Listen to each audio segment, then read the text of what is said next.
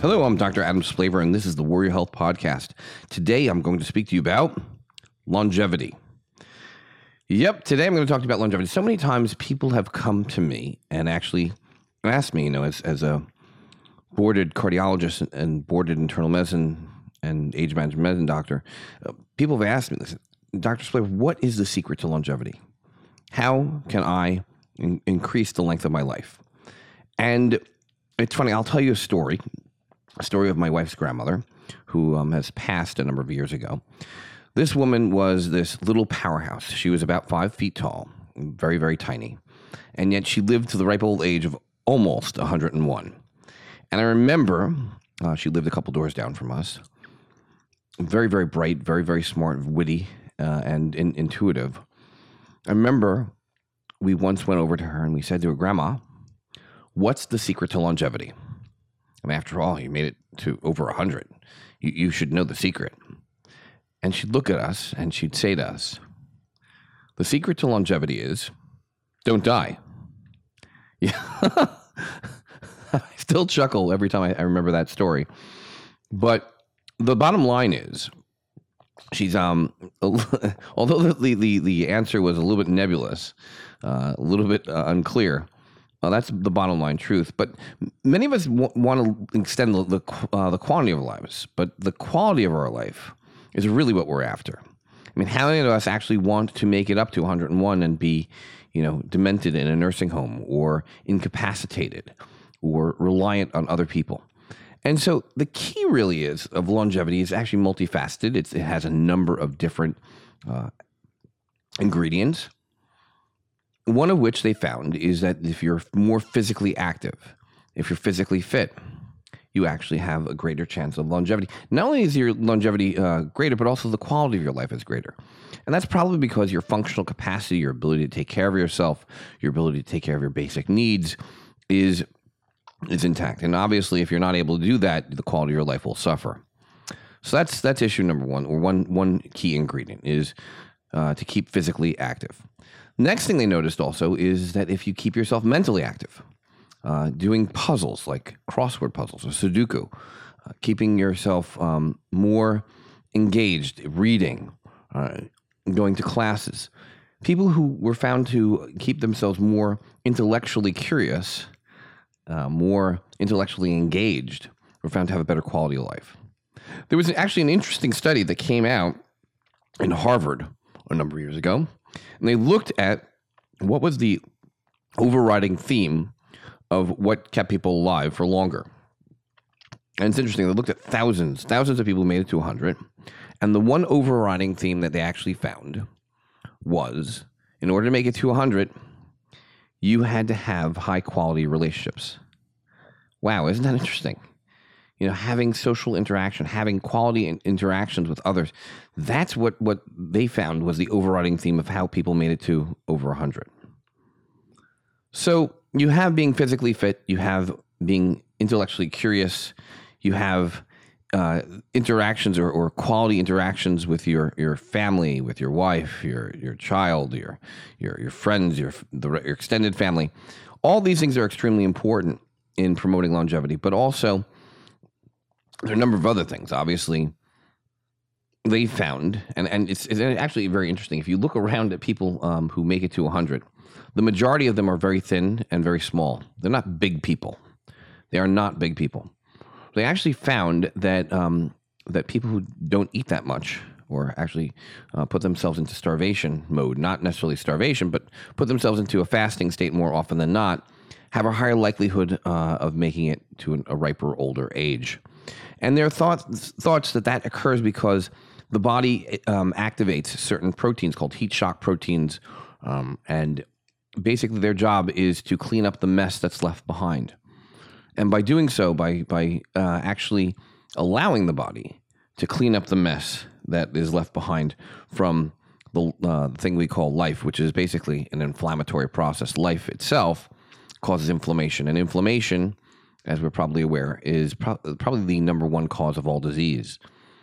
Uh, whether it be arthritis, whether it be heart disease, whether it be stroke, whether it be diabetes, whether it be other other metabolic issues. Inflammation is the number one enemy for longevity. And they found that when you fast, when you actually um, take pause in eating, not necessarily for long periods of time, maybe, maybe eight hours a day, that there are, uh, is a spike or rise in a lot of these these proteins that are involved in taking care of cells that aren't aren't meant to, to be be be living anymore, cells that aren't functioning well, or cells that are, may have gone rogue and maybe going off uh, to precancerous or cancerous states. So they found that, that basically, if you can can do this, you can actually improve your survival. Sounds interesting. So you're to make sure that you are physically fit, intellectually challenged, have social interactions, and eat reasonably. Well, that sounds like an interesting recipe for longevity. I um I can tell you that at the end of the day, uh, it's it's it's a difficult it's a difficult question to answer. But if you stack your cards, you stack the deck right, you're more than likely than not to reap the rewards of a long, healthy, prosperous, and meaningful life. And that, my friends, probably drives home the reason why we all need to be con- continuously engaged in the world. We need to be physically f- physically active. We need to get out and move. We have to make sure we're, we're actually using our bodies uh, to what they were designed for.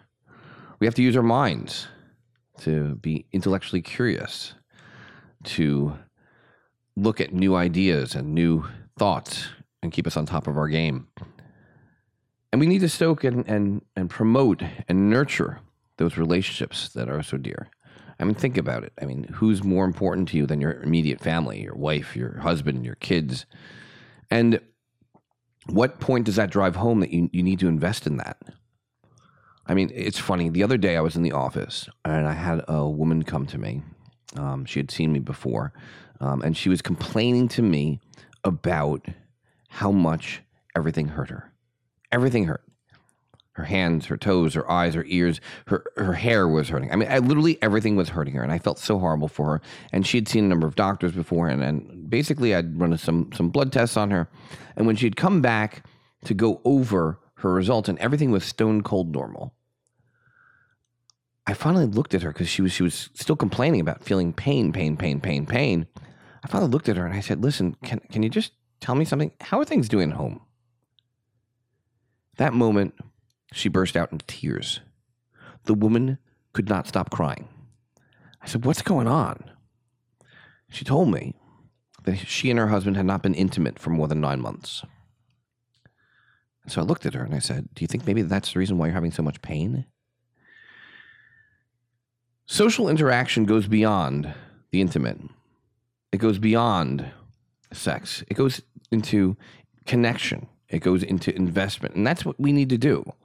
As husbands, as wives, we need to invest in our relationships with ourselves, remembering that we are for, first and foremostly lovers, husbands and wives. And we need to invest in that relationship. Investment looks more like taking time out for yourselves alone, like date night once a week. How many out there actually go out on a date with your loved one once a week to reconnect, to rekindle?